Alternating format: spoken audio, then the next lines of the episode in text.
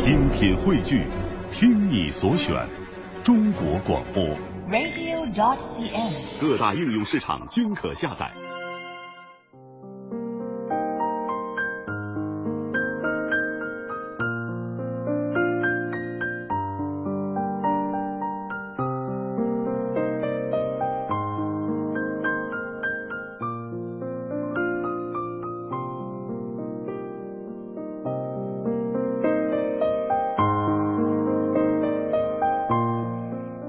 华夏之声，青青草有约，那时花开。我是乐西，今晚和大家一块聊的话题是离开家的那一天。接下来和大家一块分享一篇文章，名字就叫做《第一次离家的记忆》。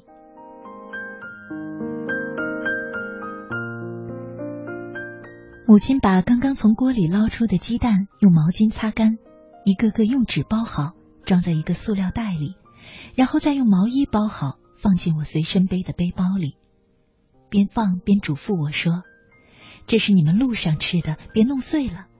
到了学校，如果没吃完，就从塑料袋里拿出来放好，可别放坏了。”母亲装好后，拉上包链，拎了拎包，又说：“包可千万别离身呀，听说火车上有小偷呢。”妈，你弄没弄完啊？再不走就晚点了。哥哥有些着急的催促着。走吧，走吧。母亲边说边急忙起身将包交给我，然后好像又想起什么似的，拉开衣柜，愣了一会儿说：“还有什么没带呢？我怎么想不起来了？”其实从前一天晚上起，母亲就像丢了魂似的，总是围着我的行李转，摸摸这儿，看看那儿，已经准备的很齐全了，可她还是觉得少了点什么。那就是我第一次离家远行的清晨，也是我第一次离开母亲。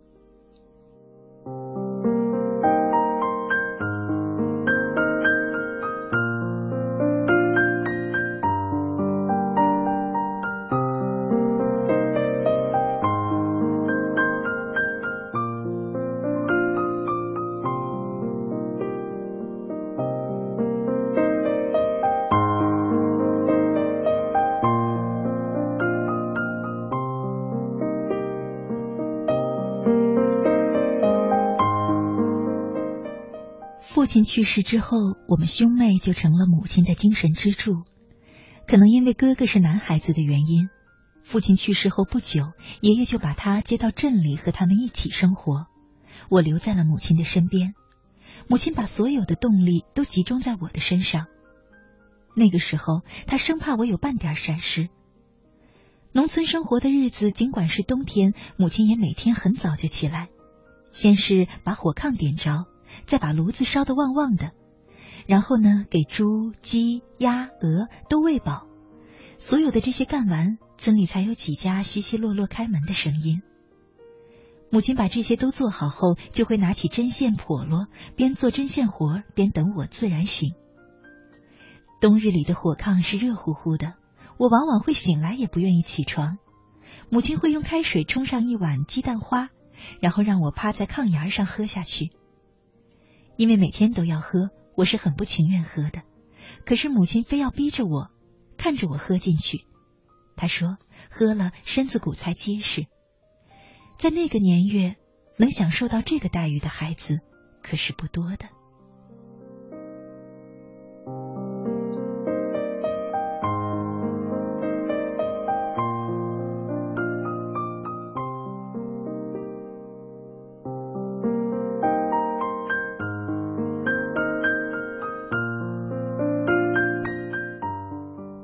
我上学的时候，爷爷就将我们一家都接到镇里住了，哥哥也又回到了我们身边。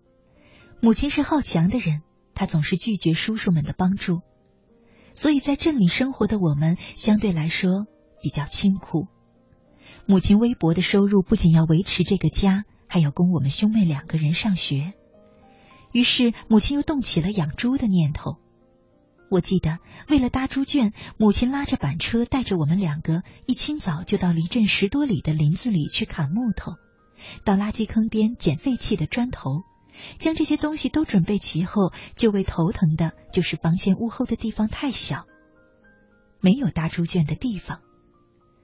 不得已，一向很洁净的母亲将猪圈搭在了窗前。猪圈的砖是母亲一块一块垒起来的，因为都是砖头，垒起来很麻烦，一块砖会反过来，倒过去比量，这样也不行，那样也不行。可是母亲却还是码得整整齐齐。现在想起来，母亲真的很了不起。喂起猪后，一直对镇里生活不太习惯的母亲，终于又对生活有了新的寄托。母亲每天都会将猪圈冲刷的干干净净，圈里一点粪便都不堆积，几个小猪舒舒服服的。别人喂猪都是一日三餐，母亲则会在半夜还要喂猪加上一餐，所以猪长得很肥。每次到卖猪的时候，看到自己亲手喂大的东西让别人拉走。母亲都会难过一阵子。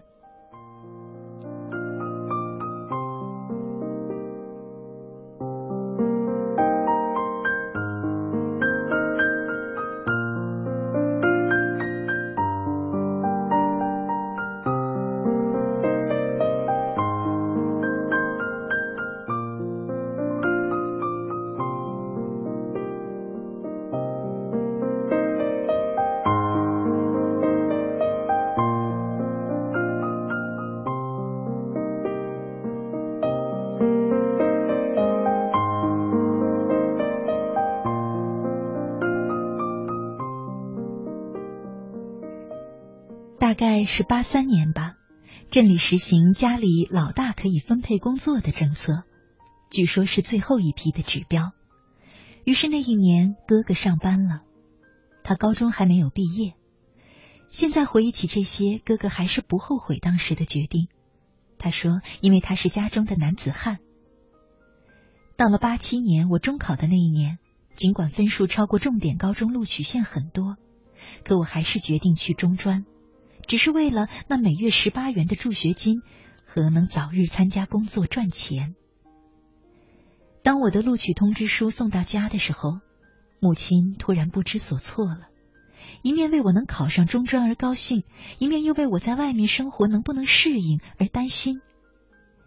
而后的日子里，母亲是一直在这样悲喜交集的心情里度过的，直到刚刚说的我离家的那个早上。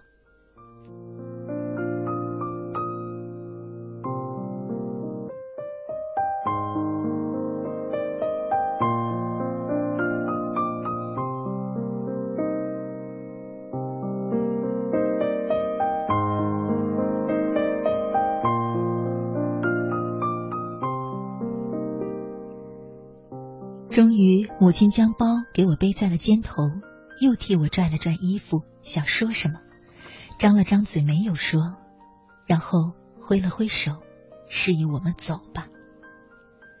那天的清晨，天空飘着细雨，一直沉默的我走出院门，又返了回来。我对站在院门里的母亲说：“妈，你一个人在家一定要按时吃饭，胃疼的时候记得一定要吃药啊。”说完这些话之后，泪水就突然肆无忌惮的流了出来。其实，从要离开家的那前几天起，我和母亲似乎都刻意避开离别这伤感的话，也刻意保持着自己的情绪稳定。这仿佛是我们母女心有灵犀的一点。但真的要离开母亲的那一刻，我还是忍不住了。母亲的眼睛也潮湿了。他还是强装镇定的说：“这孩子就是爱瞎操心，快跟你哥走吧，一会儿晚点了。”我背着包，打着伞，哥哥穿着雨衣，拎着我的行李，一步三回头的，我终于走出了家门。待我走远几步再回头，母亲已经关上了大门。我想，那一会儿，我觉得母亲比我要坚强。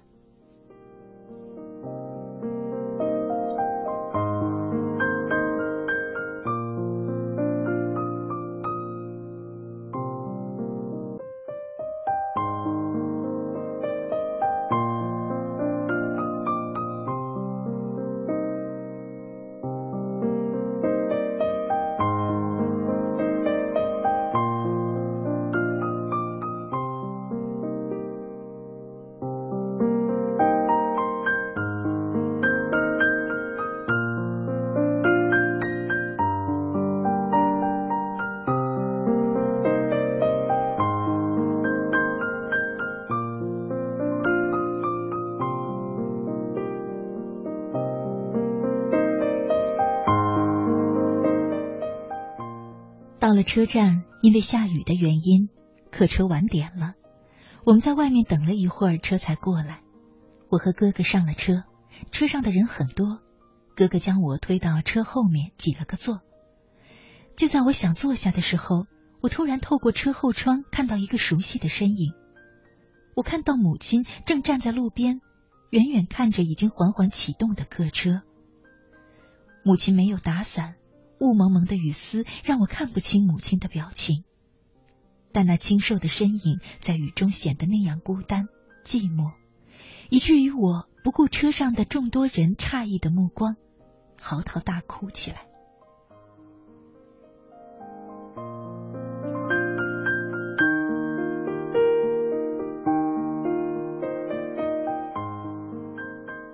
那一年，离开家的那一年，我十七岁，爱做梦的年龄里，每天都有着离开时母亲的影子。